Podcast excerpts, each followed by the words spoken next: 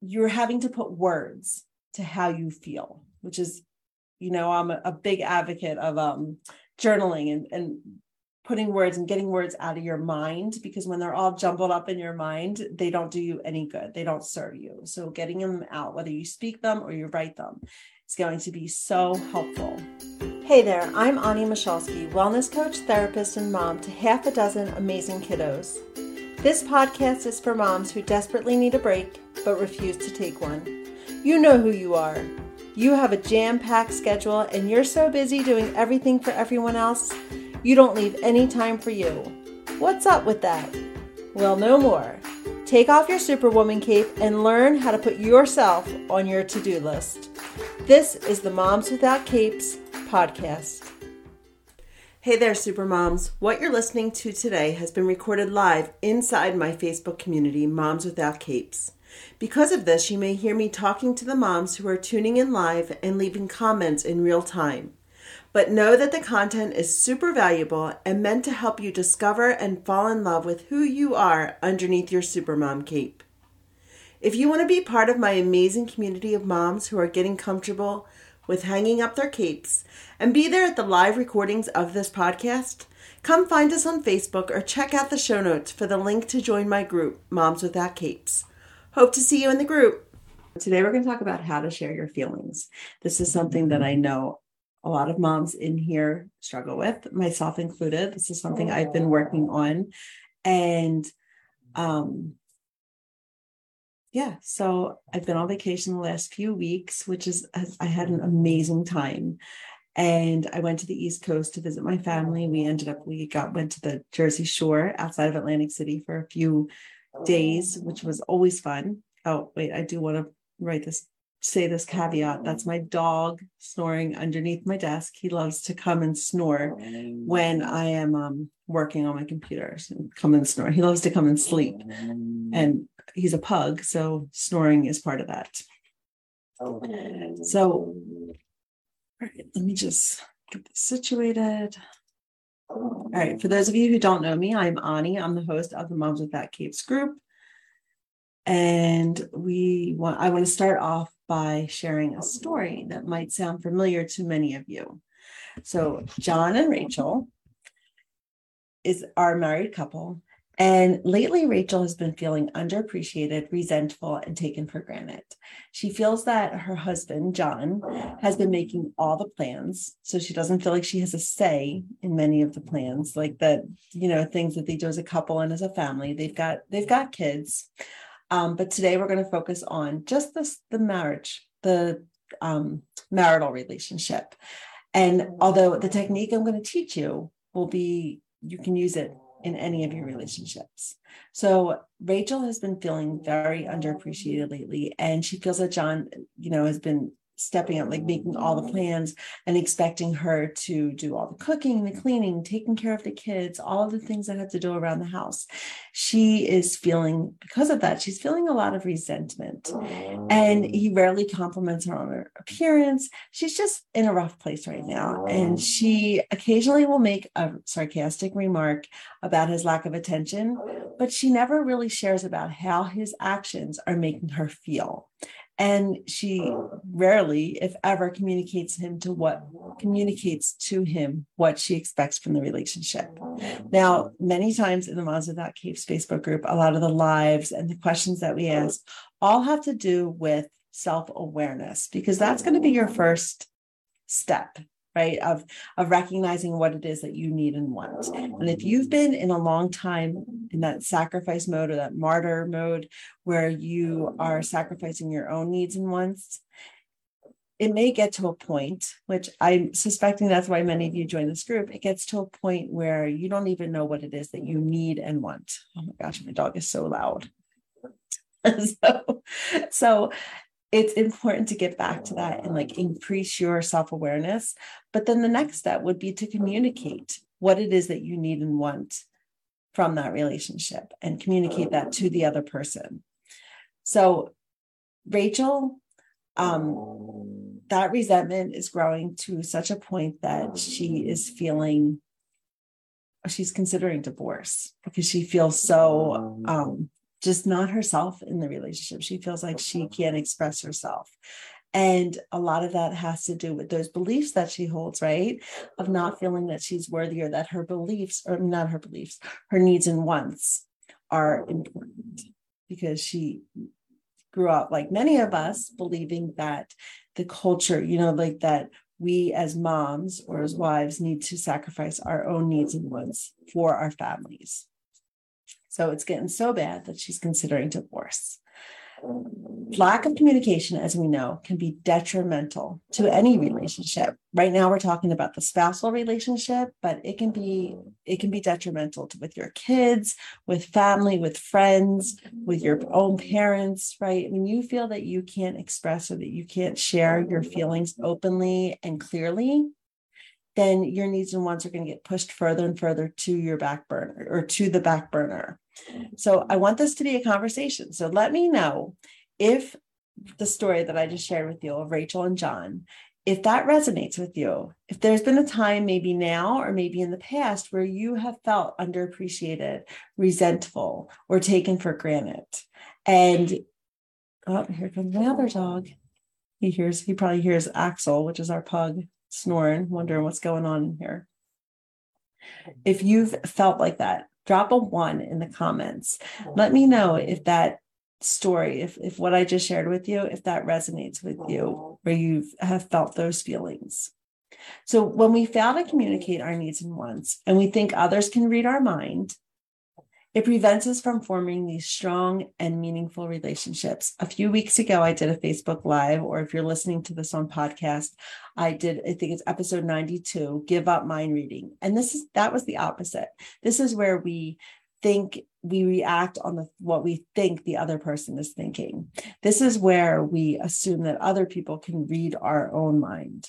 Hold on one second. I don't I, I can't mute this. So oh, okay. Oh, you're gonna grab the dog. Thank you. thank you oh, okay, great. Okay, so no more snoring. right. So anyway, so this is the opposite where we assume other people can read our own mind and then we feel when they can't which i mean we're human we can't read minds when we can't um when they can't i mean we get resent we get resentful because we feel like our needs and wants aren't getting met. So using i statements which is the technique that i'm going to teach you today helps you bring back your power. It helps you get out of victim mode, believing that everybody else is making you feel a certain way and puts you in control of your emotions. Because remember, your emotions and your behaviors are coming from the thoughts that you have, which are stemming from the beliefs that you hold. And so when you use an I statement, you are bringing that responsibility back to yourself. Nobody can make you feel a certain way.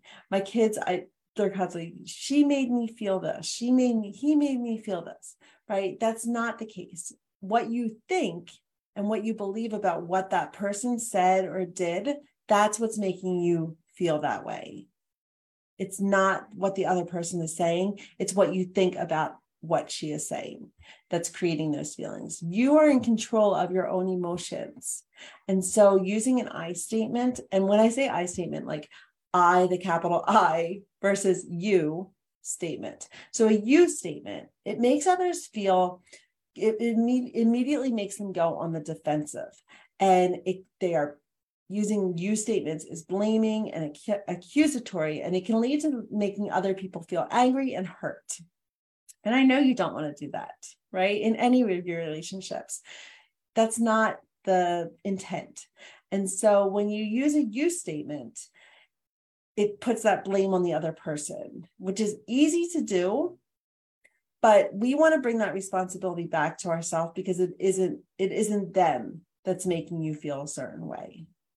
And so using an I statement will also help you increase that self-awareness because you are you're having to put words to how you feel, which is, you know, I'm a, a big advocate of um journaling and, and putting words and getting words out of your mind because when they're all jumbled up in your mind, they don't do you any good. They don't serve you. So getting them out, whether you speak them or you write them, is going to be so helpful. So when you use an I statement, on the contrary, it is non-judgmental. It becomes about you. It becomes about what you are feeling and what you want and what you need in that moment. So let's use the example of Rachel and John, that story that I just shared with you. And if we if Rachel were to use a you statement, it may sound like you are so selfish. I don't know how you can even live with yourself. And immediately, John's reaction would likely be to be defensive, like to defend himself and say, What do you mean? I'm not selfish. Right. And the conversation will quickly either escalate or come to a halt where they both end up leaving, like, end up, you know, being mad at each other, stonewalling each other. And that's not going to be productive in the relationship. That's not going to help the relationship grow. It's going to do the opposite, right? So when Rachel were to use the you statements, it's not going to serve the relationship. But on the other hand, if she were to use an I statement, it might look like this I feel frustrated when I come home and dinner hasn't been started. I would like it if you would at least start dinner or start preparing dinner so that when I can get home, when I get home, I can rest knowing that I don't have to do everything. Do you hear the difference between that you statement and that I statement? If Rachel were to use that I statement, it brings that responsibility back to herself and it allows John to respond in a way that to recognize how that is making her feel, how his actions are making her feel and it it I was going to say it softens the blow, but there is no blow here, right? Like it just allows Sarah and or Sarah, not Sarah, Rachel, Rachel and John to openly discuss what's going on, and it allows John a chance to respond and the conversation to be had. So when they have a conversation, that strengthens the relationship rather than weakens it. So using that I statement there would help fortify the relationship. So there's actually a formula for these I statements that you might want to write this down so that you can use next time to help you express your needs and express your feelings. So one thing that I, I, often suggest to clients is to download a list. I have a list of feeling words, but it's easy, it's just as easy to just Google feeling words or list of feeling words. And it's going to be like it's going to look like maybe a poster that you saw in a creative writing class when you were in school or something right? Like just a list of different feeling words or different emotions. And so this will help you because we tend to gravitate towards a handful of emotions. So it will help you to increase increase your vocabulary by bringing in new words that are actually going to um, fully like embrace the emotion that you're feeling. So I feel blank when or because, and you want to be specific. So with Rachel, I feel frustrated when I come home from work and dinner is not started, right? Like she's recognized, like that's what's creating that frustration for her because she feels overwhelmed when she comes home and she goes from zero to 100 and it's just like mad chaos right? Sound familiar? So when she um she has identified what it is that she feels she feels frustrated when she comes home and dinner has not been started. I really want or i would like it if you would blank. So what do you want the person to do to help Remember, they're them doing something or not doing something is not going to change the way you feel. But you need to be clear as to how they can help change the situation for you. So I feel blank when or because blank.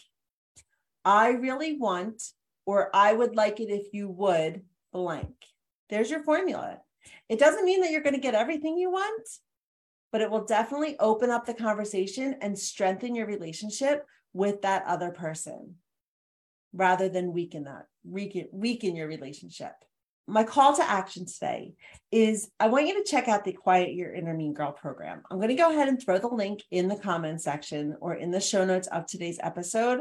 But this is a program that is going to help you. It's going to help you identify and improve your self awareness of what you are feeling, what you're thinking, your self beliefs. We are going to dig deep and start identifying and challenging the beliefs that are keeping you stuck and your strengths and your weaknesses and all that. It is a course in self discovery and self improvement. So check it out. Go to momswithoutcapes.com backslash mean dash girl and let's let's work together if you're interested in, in receiving some coaching it's an eight week program it's a great start to be able to quiet your inner mean girl and all of those self doubts and self criticism and those unrealistic expectations that are holding you back. And when you go to that page, you'll schedule a call.